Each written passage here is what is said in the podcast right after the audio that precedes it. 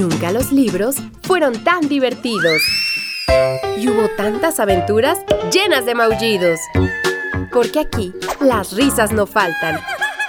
Y lo que siempre sobra son historias para contar. Sean bienvenidos a los cuentos de Sakuchan.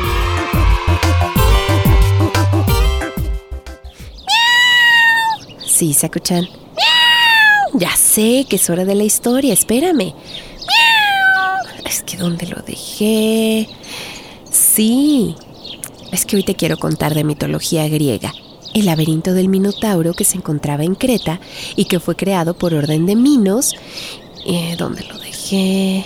Había un gran escultor y arquitecto en la antigua Grecia, y ese era Dédalo. Ah, aquí está. El cuento de hoy se llama Dédalo e Ícaro.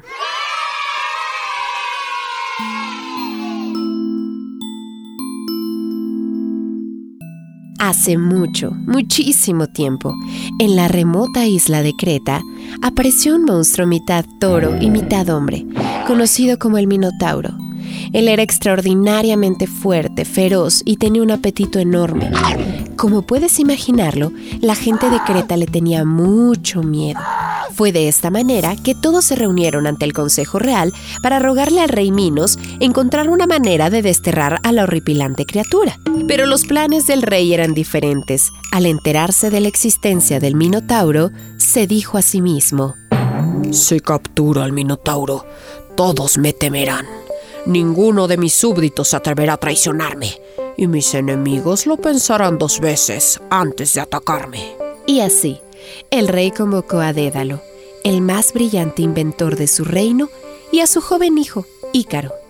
Dédalo, construye una prisión para el Minotauro, dijo el rey. Esta deberá ser tan impenetrable que nada ni nadie puede escapar ni siquiera con la ayuda de los dioses. Dédalo era un hombre común, pero sus creaciones eran extraordinarias. Entonces construyó un laberinto tan enredado y retorcido que una vez adentro era imposible encontrar una salida. El rey encerró al Minotauro en el laberinto, pero el monstruo no fue el único que corrió con esta suerte. También hizo prisioneros a Dédalo e Ícaro. Alguien con el talento del inventor le resultaría muy útil en tiempos de guerra. Durante muchos años, padre e hijo vivieron en la torre más alta del palacio, trabajando en una infinidad de invenciones ante la mirada vigilante de la Guardia Real. Un día, mientras miraban por la ventana las gaviotas volar, Dédalo tuvo una idea. Construir unas alas, igual que las alas de las gaviotas, solo que más grandes y fuertes. Con estas alas, él y su hijo volarían lejos de regreso a Atenas, entonces pidió al rey Minos plumas y cera con la excusa de que eran para uno de sus tantos inventos de guerra. El anhelado día llegó. Dédalo había terminado las alas. Con estas alas volaremos como las gaviotas, le dijo a Ícaro. Pero ten cuidado de volar muy alto. El sol derretirá la cera que une todas las plumas. Juntos se lanzaron al viento desde la ventana de la torre, volaron sobre la isla de Creta hacia el mar. La gente los miraba desde abajo, confundiéndolos con los dioses. Todo iba según lo planeado, hasta que Ícaro pensó, Puedo volar más alto que las gaviotas. Olvidando el consejo de su padre, voló muy alto en la inmensidad del cielo. De repente el aire se hizo más y más cálido, y las plumas de sus alas se desprendieron una a una. Era demasiado tarde. El sol había derretido la cera que unía las plumas. Dédalo escuchó los gritos de su hijo y voló en su dirección, pero lo único que encontró fue miles de plumas flotando en el mar.